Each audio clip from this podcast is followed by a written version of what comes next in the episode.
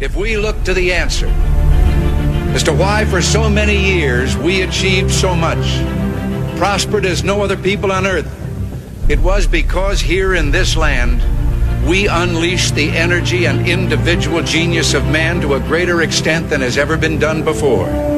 Those who say that we're in a time when there are no heroes, they just don't know where to look. The sloping hills of Arlington National Cemetery, with its row upon row of simple white markers bearing crosses or stars of David, they add up to only a tiny fraction of the price that has been paid for our freedom. As for the enemies of freedom, those who are potential adversaries, they will be reminded that peace is the highest aspiration of the American people. We will negotiate for it, sacrifice for it. We will not surrender for it now or ever. We are Americans.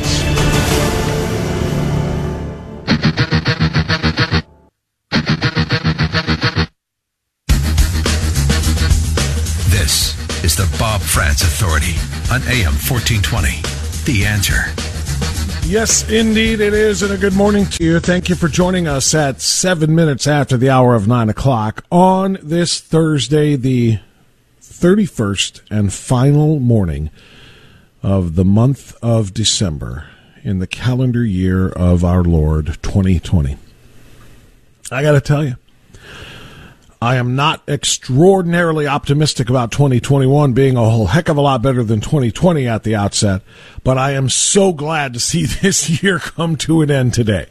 Um, my goodness, strife, violence, crime, poverty, disease, all of it at almost unprecedented levels in one calendar year. If any one of the three biggest plagues on this country this calendar year had happened in any other year, it would be a rough year. To have all of them combine at the same time in this year, um, it's it's really uh, it's really hard to fathom. And we're going to talk about that this morning. Coming up in about uh, 30 minutes, we are going to talk with Jack Windsor. And uh, Jack and I are going to discuss, or we are going to discuss, um, the state of the pandemic and the response of the government in the state of Ohio to it. The governor continues to tell us that the hospitals are about to be overrun. Jack and his team at the Ohio Star have a different story to tell. They went and checked the math and they went and counted the numbers and so forth. Uh, really looking forward to that conversation. So we're going to talk to Jack about that in particular. And then we're also going to talk just generally about the year that was in the state of Ohio. Uh, as it pertains to you know the the health of the state in terms of its uh, people as well as its economy and so forth. All of that is coming up at 9:35. Then at 10:10, Dr. Everett Piper will join us with also a 2020 retrospective. We're going to look back at the year that was or that is coming to a close in faith. 2020 and the year of all out assault on religious liberty, the year of all out attacks on religious services. Again, as part of the response to the pandemic, but also part of the the changing culture, the turn away from God, the turn away from religion, the turn away from being able to worship as you see fit, and people who are of faith being forced to accept things that violate the tenets of their faith. All of those things really were enormous in the calendar year of 2020. So Dr. Everett Piper will join us at that time. So those are the two guests, Jack Windsor and Dr. Everett Piper, and I want the rest of the two hours this morning to be filled in by you. And I want you to talk about the year that was. And I want you to talk about what you expect 2021 to be like. That doesn't mean you have to make one of the cheesy, that's a talk show crutch that a lot of people have used. Um, I traditionally don't do it. I think I did earlier in my career. What's your 2021 resolution? Not doing that. Just more of a matter of what do you expect the coming year to be? Are you excited? Are you anticipating great improvements?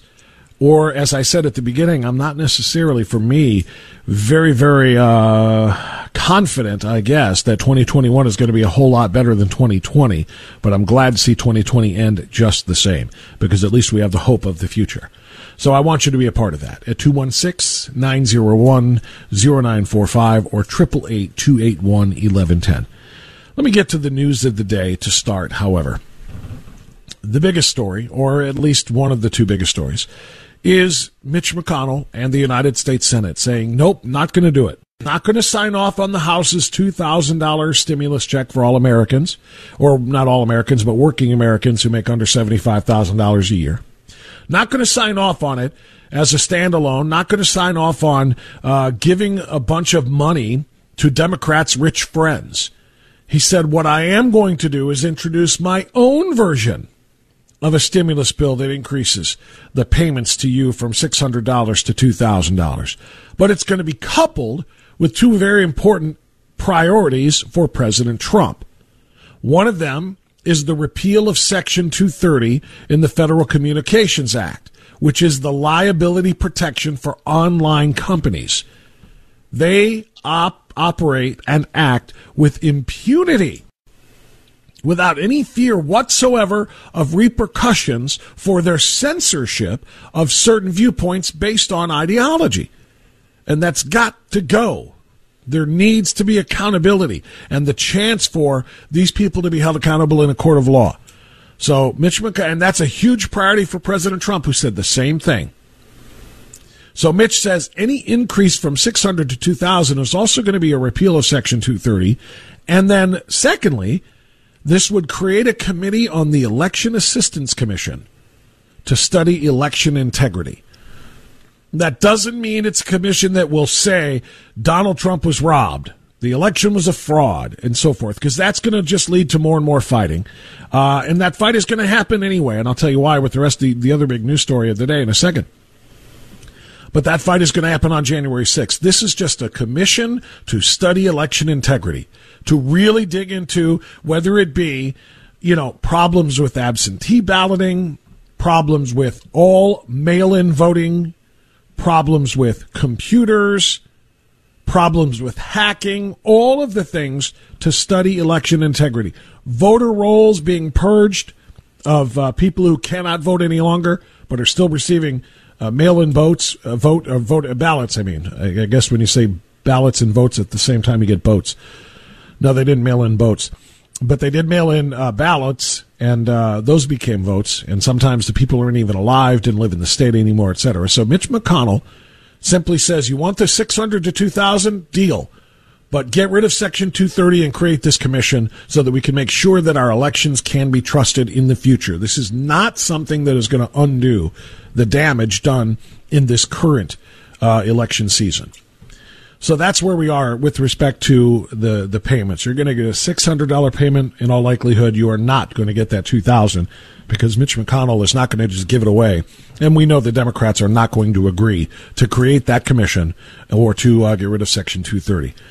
Democrats profit too much from online platforms censoring conservatives. They, it's a huge advantage for them to have essentially unchecked messaging power to the American people. They are not going to allow conservatives or other people to sue the platforms, you know, the owners of the social media that, that seem to be dominating this country. They're not going to allow them to be sued by conservatives uh, that may limit their power. So there's the two thousand dollars. You can just kiss that goodbye. It's not going to happen. My wife asked me yesterday, "So do we like Mitch McConnell now or not?" And my wife is politically connected and astute, um, but she's like, "I don't know how to feel." And I said, I, I'm with you. Because I want $2,000 of my money. Remember, this isn't a gift. These are our tax dollars being returned back to us. I want 2000 instead of 600. I want her to have 2000 instead of 600. And so, no, I don't like Mitch McConnell, McConnell because he's getting in the way of that. However, I don't want the online platforms to have unchecked power. I don't want them to be emboldened because there is no accountability that they face. So I don't want Section 230 in the Communications Act. And I don't want election fraud to be as easy as it was for the Democrats. I do want an election assistance commission So that part of me says, good job, Mitch McConnell. Stand your ground. How do you feel about it? Like I said, I told my wife I'm normally not a fence sitter. If you sit on fences, you get splinters in places that you really best not want, you know, to have splinters. That are best not to have splinters. So I generally don't sit on fences. I'm on one side or the other, but I, I, I I'm frustrated because I want the two thousand dollars, but I also support Mitch McConnell's principles here.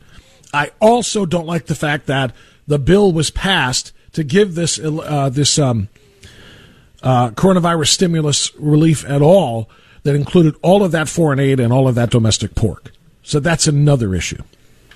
All right, I said I was going to start with the two big news stories of the of the day. That was one. This is the other. Senator Josh Hawley of Missouri has become the first senator to say, "I am going to stand up.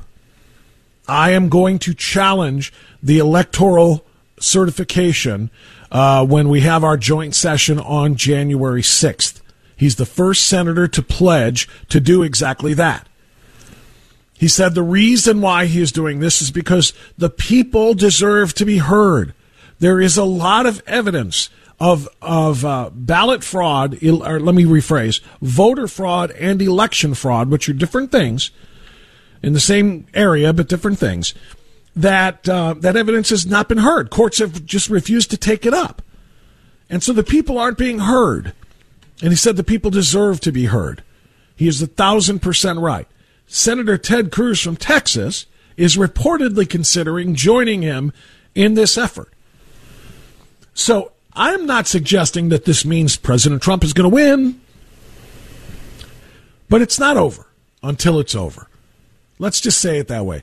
I, have been talking about and using the football uh, analogy, you know, about a Hail Mary, and several Hail Marys need to be completed for the president to uh, snatch victory from the jaws of defeat in this situation it still applies. It's it's a hail mary on January 6th that in a two hour debate, uh, Josh Hawley and whoever joins him is going to be able to convince the rest of the uh, Congress to not certify the electoral results. But the fight has to be had.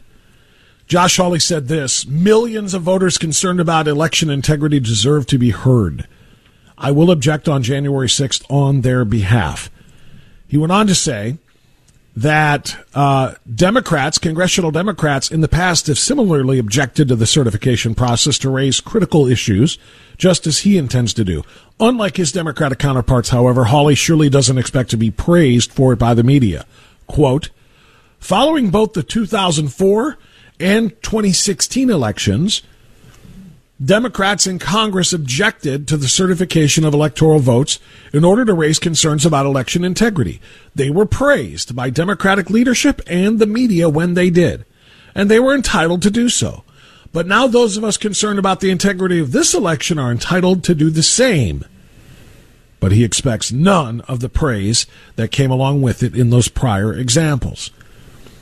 Hawley specifically identified issues concerning the 2020 election in Pennsylvania and the influence of big tech, saying, quote, I cannot vote to certify the Electoral College results on January 6 without raising the fact that some states, particularly Pennsylvania, failed to follow their own state election laws. And I cannot vote to certify without pointing out the unprecedented effort of mega corporations, including Facebook and Twitter, to interfere in this election in support of Joe Biden. At the very least, Josh Hawley said, Congress should investigate actions of voter fraud and adopt measures to secure the integrity of our elections. But Congress has so far failed to act for these reasons.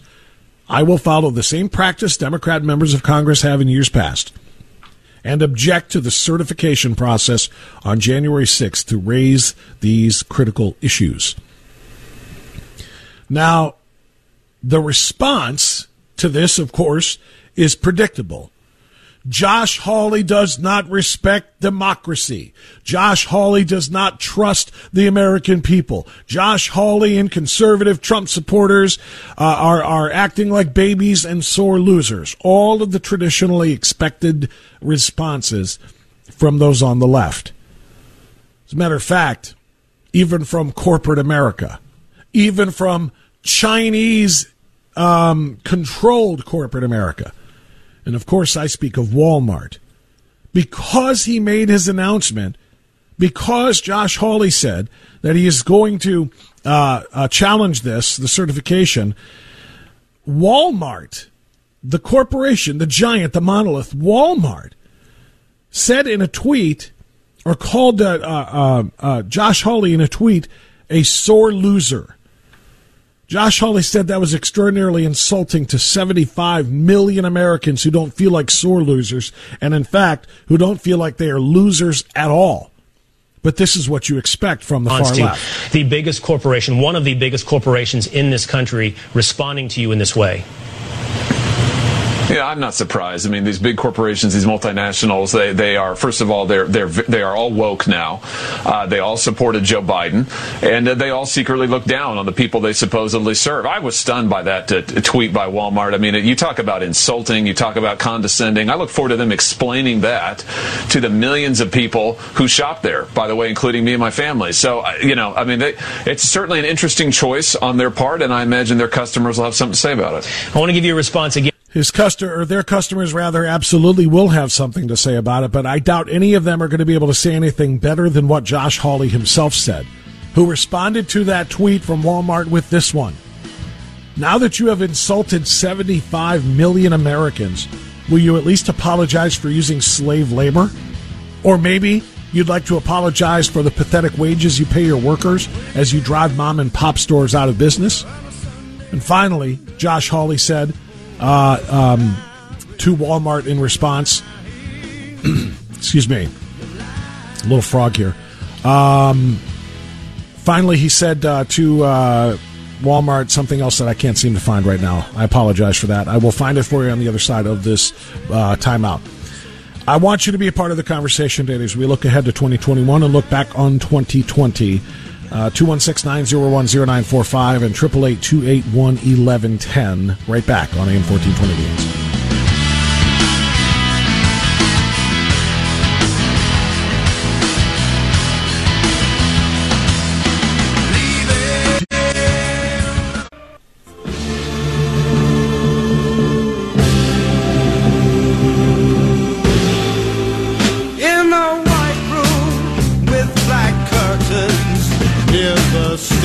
Okay, it is 927 as we continue on AM 1420 The Answer. Let me get a quick call in here on Mitch McConnell because I asked for that. And then I want to share something with you on the positive side. TJ in Cleveland, you're on AM 1420 The Answer. Good morning, TJ. Yeah. Happy New Year. Go ahead, sir. Ha- Happy New Year, Bob. You know, Bob, we're in a war to save the Republic. That's obvious. And, you know, in this war here, I find myself now as a rear echelon personnel. I don't need the 600 or the 2,000. I can get along without it. But I do know there's a lot of people out there hurting, and they're on the front lines of this war. But unfortunately, like in any war, there's going to be collateral damage. If we're going to win this war, like I said, we're going to have to accept collateral damage. And from thinking that way, I support Mitch Mitch O'Connell on this because the big picture is far too important than the temporary, you know, picture now. Uh, we got to stop these people. Uh, it's time to make a stand. And like I said, I do feel very badly mm. for for these people that need that money. I, I do too. I do too. But you know what? You're you're right. Uh, and and President Trump was right about this too. That's why you know, they, they oppose it so much, of course, is because President Trump supports getting rid of 230. It's why they oppose uh, the um, uh, the election commission to be to be uh, uh, uh, formed because they stole an election this time around. They don't want to be challenged in trying to steal the next one as well. And and the real irony of all of that, TJ, and thank you for the phone call. I don't want to sacrifice the payments to people because I'm one of them. I would be receiving a check too of two thousand dollars of my own money. So would my wife. But the reason I'm willing to sacrifice that, even though it would come in very, very, very helpfully and handily to us, is because there are some things that are bigger than selves. Um, and the irony of that, by the way, on the election commission part, is if they win Georgia, if Raphael Warnock and Jon Ossoff, two radical leftists, uh, end up representing what used to be a red state of Georgia in the United States Senate, giving this the uh, Democrats full power, they will never have to steal another election because they're going to create two new states out of D.C. and Puerto Rico. And they're going to pack the, the Supreme Court. And they're going to get rid of the, the uh, legislative filibuster. and they're going to abolish or significantly alter or change the Electoral College. We will never be able to win another vote anyway. But they still, and you know, this is part of part of what they do. They are very, very good at covering their bases. Most master thieves are. If you're if you're a thief and you're not great at covering your tracks and covering your bases and, and providing yourself outs and giving your you know uh, put, putting fail safes in place, you end up in prison. You end up seeing life through striped sunlight for the rest of your days. Really great master thieves know how to cover their tracks, and the Democrats do. That's why we are now, uh, you know, just uh, what 22 days away from the presidential inauguration of Joe Biden, and none of the fraud, none of the uh, uh, uh irregularities in all of the battleground states that somehow, some way went for Joe Biden despite virtually every metric saying it cannot happen. It's why none of them have been heard in a court yet. Courts won't take them because they know how to cover their tracks. We'll talk more about that also with Dr. Everett Piper at 1010. Right now it's 930. We're going to get news. And on the other side of the news, we'll come back. I don't have the good news for you yet, but we'll come back with Jack Windsor and we'll talk about uh, where the state of Ohio stands in return in regards to its uh, pandemic response. And we'll also look back at the year that was in this state with Jack Windsor next. Day 1420 The Answer.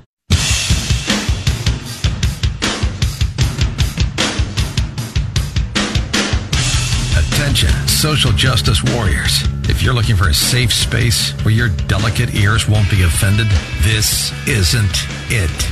This is the Bob Frantz Authority on AM 1420. The answer. All right, 935. and We continue on the very final day of the year of our Lord 2020 here on AM 1420. The answer. Going to look back at the year that was a little bit with our guests, including our uh, next guest. Jack Windsor is an investigative reporter for WMFD Television in Mansfield, and he is the managing editor of the Ohio Star newspaper. And uh, he and his team have done some very, very important work that we're also going to discuss this morning here on the Authority. Jack Windsor, Happy New Year, my friend. How are you? Bob Frantz, I am fantastic. Happy New Year to you as well, and thank you for choosing me this morning. It's an honor to be here. It's always a pleasure to talk with you, Jack, especially when you've got some really, really important information to share with the people. Now, yesterday, uh, let's start with the current events, and then I want to kind of go back and talk about uh, you know the year that we are wrapping up right now and the unprecedented uh, uh things that we have seen and watched and talked about together, and you guys have reported on. Uh, but let's start with the current news. Yesterday, Governor DeWine did hold a briefing on the coronavirus, the latest numbers, this, that, and the other thing. Did change the guidance a little bit on quarantining kids who are exposed to people with COVID in schools rather than quarantining them, saying they uh, don't have to quarantine as long as they were wearing masks, uh, so they don't have to be uh, locked up, if you will. Um, and that's all fine and well and good. But what I wanted to get into, Jack, was the work that you and your team at the Ohio Star did in responding to the ongoing uh, numbers given by Governor DeWine and the Chief Medical Officer, Dr. Vanderhoff, regarding hospital uh, over uh, uh, overruns, saying that the capacity uh, at hospitals and in ICUs, uh, ventilator usage, et cetera, et cetera, are all in very serious jeopardy of being overrun. And that is what we're being told. That's why they have to extend the curfew now to January 23rd. That's why the mask mandate stays in place. That's why this, that, and the other thing are all going on. The restaurant capacities and all these things. So you decided, let's find out uh, about you know exactly how dire the situation is in all of our hospitals and medical centers. You and your team at the Ohio Star got some very important information. I'd like you to share with us. Yes, uh, you're right. The governor and chief medical officer, Dr. Bruce Vanderhoff, they spend a portion of press briefings discussing hospital capacity. And uh, as you mentioned, it's often a reason why uh, they continue down the road of any type of mandate, uh, particularly curfews, things of that nature. So we looked at mm-hmm. it, and according to the data found on the state website, um, and you can go specifically to hospitalization key metric site, part of the site, and total utilization. Now, what that means is that the total number of people, not just COVID, but all patients, um, in inpatient beds, ICU beds, and, and on ventilators, um, beds decreased 1%, um, ICU beds went up 1%, ventilator usage went down 1%. And so you go, okay, it's, it's pretty, pretty flat and stable. But when you dig in a little deeper and you look at COVID patients in hospitals, ICUs, and on ventilators um, between essentially the beginning of December and now the end of December. Inpatient beds, um, it, it, they decreased 13%. ICU beds decreased 12%, and ventilator usage went down 16%. Now, the state is split up into hospital preparedness regions. There are eight of them, and so the, the, the state has you know eight different sections. Cuyahoga County, for example, is in is in Region Two. Inpatient bed usage there decreased 12 percent. ICU bed usage decreased 21 percent. Ventilator usage decreased 20 percent. When you look at all eight regions, seven of the eight regions decreased, often by double digits. The only region that showed an increase is Region Six. Um, so seven of the eight regions have seen a decrease in utilization from the beginning of December until the end. Jack, that's unbelievable. Um, and I mean that literally. Most people will not believe that because that's the exact opposite of what we keep hearing from Dr. Vanderhoff and Governor DeWine. Um, they're telling us that all of these things are probably the exact opposite, increasing in double digits in seven of the eight regions, increasing by double digits for COVID patients. Everything you just described flies in the face of what they're giving us. So the next question, of course, becomes, how do they respond to this? Have they been made aware of this, or of course they're aware of it? They're just trying to bury it. But how do they uh, how do they respond when you and the Ohio Star run this story? So I unfortunately was at question 17 yesterday. I did not make the cut, and uh, I was either going to ask about this or another topic. But this topic will will come uh, in front of them, and, and we'll see. Here's what they're doing. It's really interesting. Uh, he talked about it yesterday. He said, you know, we have these key metrics, and he showed um, the red map. Um, you call it the map of fear. Um, he has the fear porn map. It's all red and purple.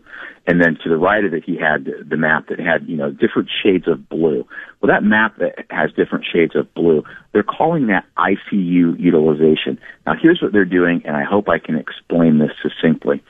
So if you have an ICU room with 10, uh, with 10 beds, we'll just make it simple, and you have one patient, then your ICU utilization would be 10%.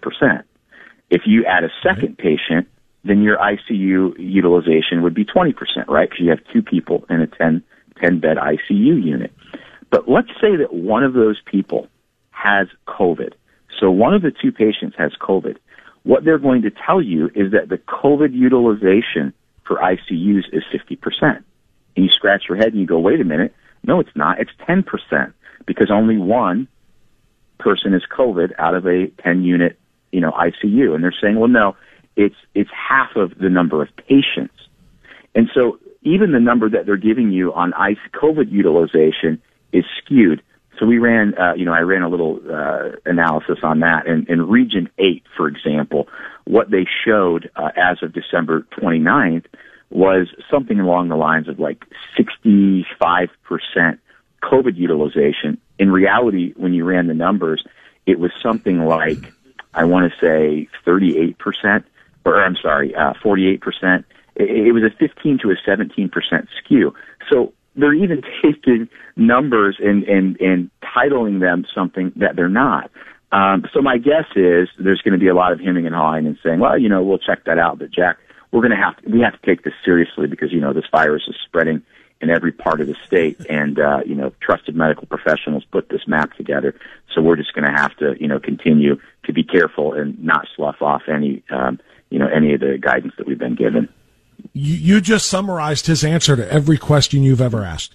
I mean, you really, you just did. I mean, that that's literally what he says to everyone. Uh, yeah, Jack, I don't have a specific answer to that right now, but boy, we have to take this seriously. We're following the guidance of the medical professionals, best practices, yada, yada, yada. That is exactly what he says, but I want specifics. I want them to read this article, not just have you ask a question, but I want them to read the article, look at the statistics. And, and by the way, how do you verify, Jack, um, what you just said?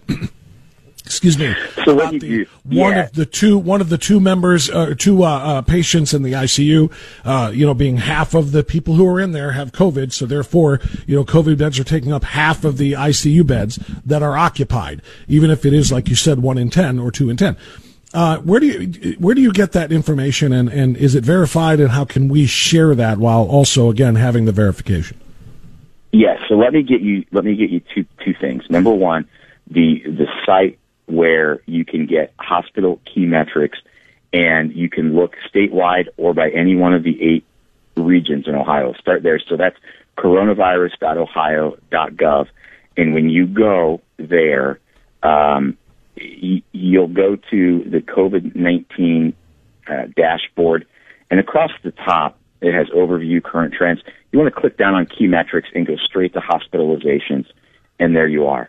Now, I need to get you, there is a special URL because they're only on week two. Um, give me just, give me 30 seconds here.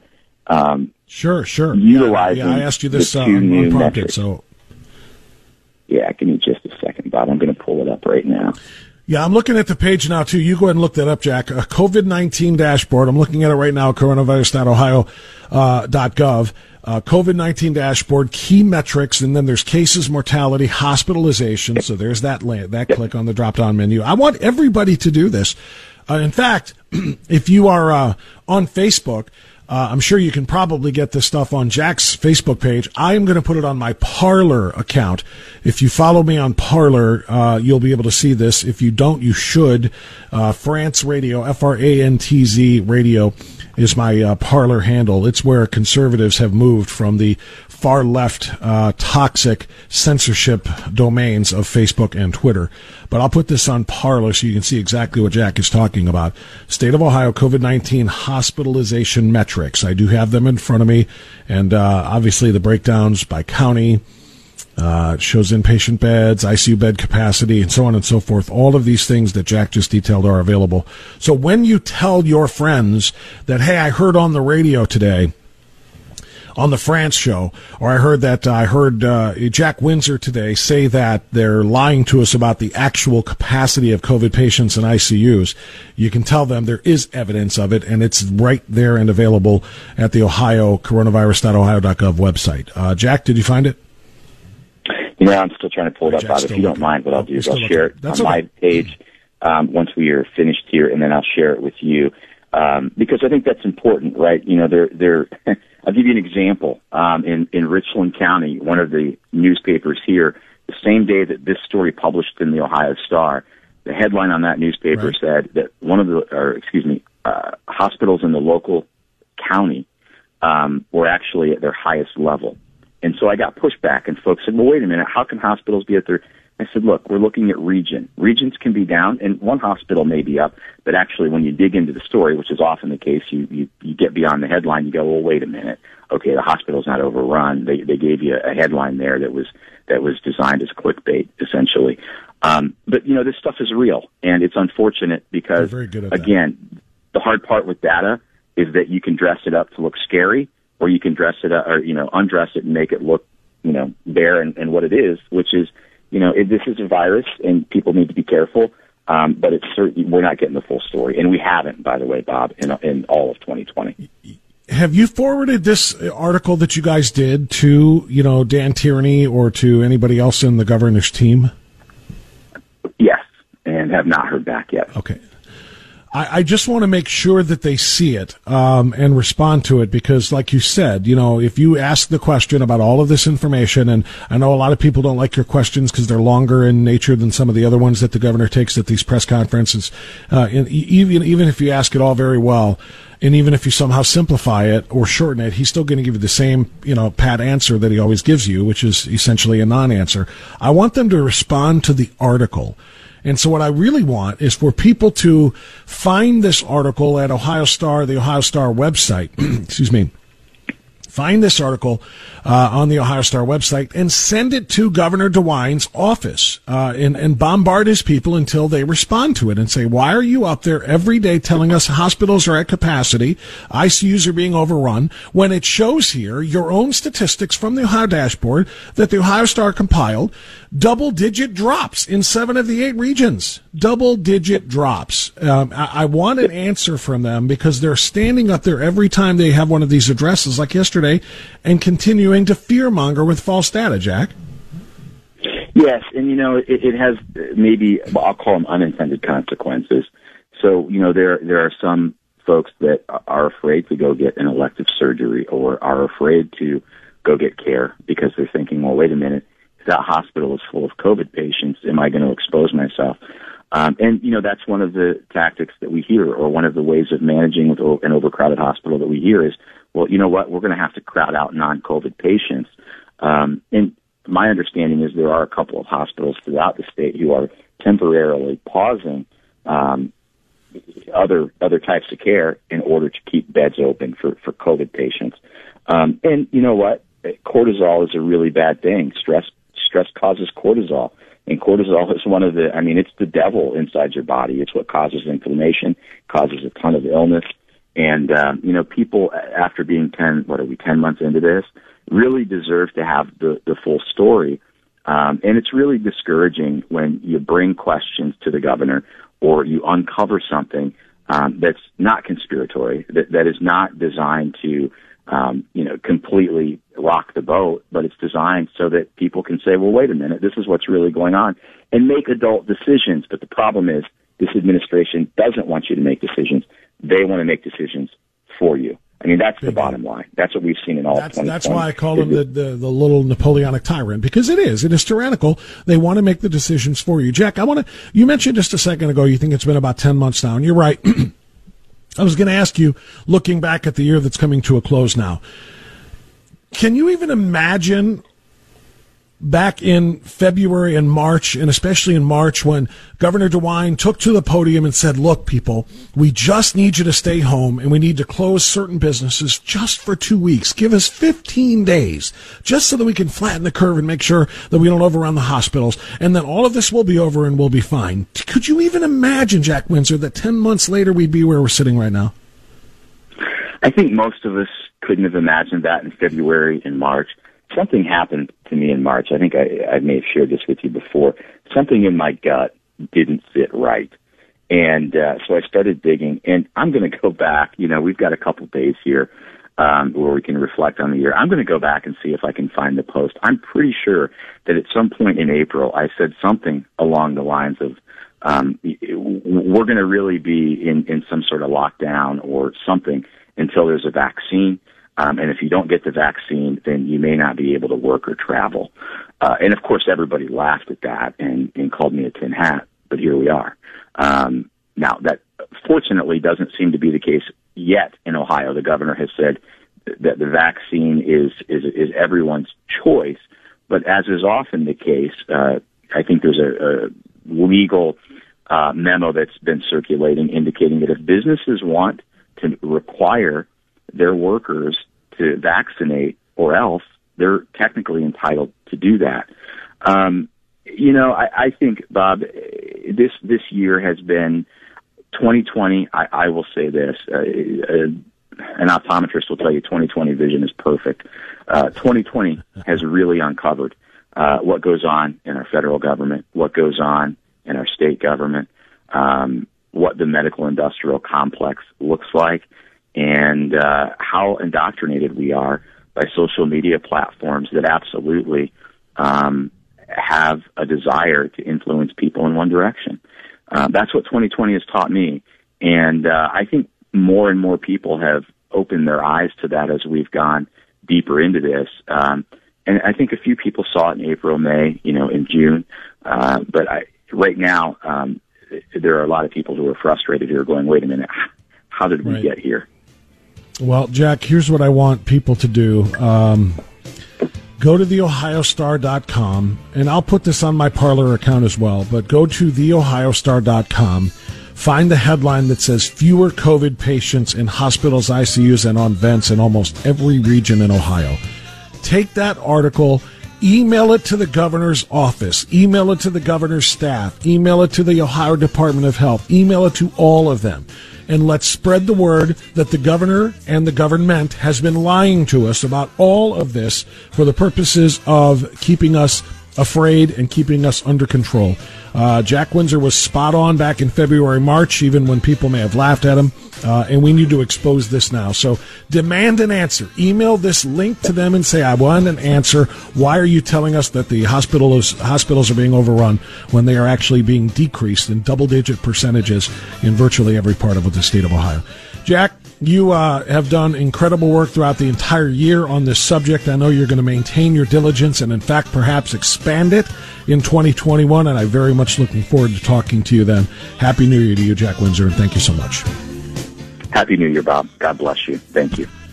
Thank you, sir. Uh, 954. We'll be right back.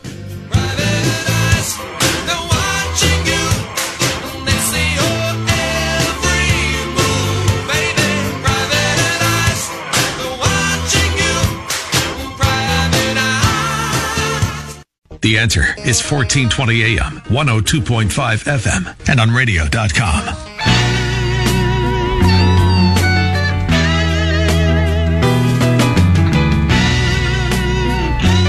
So I mentioned something really positive that I wanted to do today, and we're going to do this in the next hour. First of all, we have uh, uh, Dr. Everett Piper, who's always positive, and I always enjoy the conversations with him.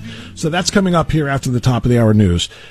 But the other thing we're, thing we're going to do is focus on uh, five positive stories or positive developments or positive accomplishments in what has been an impossible year to accomplish anything positive by President Trump.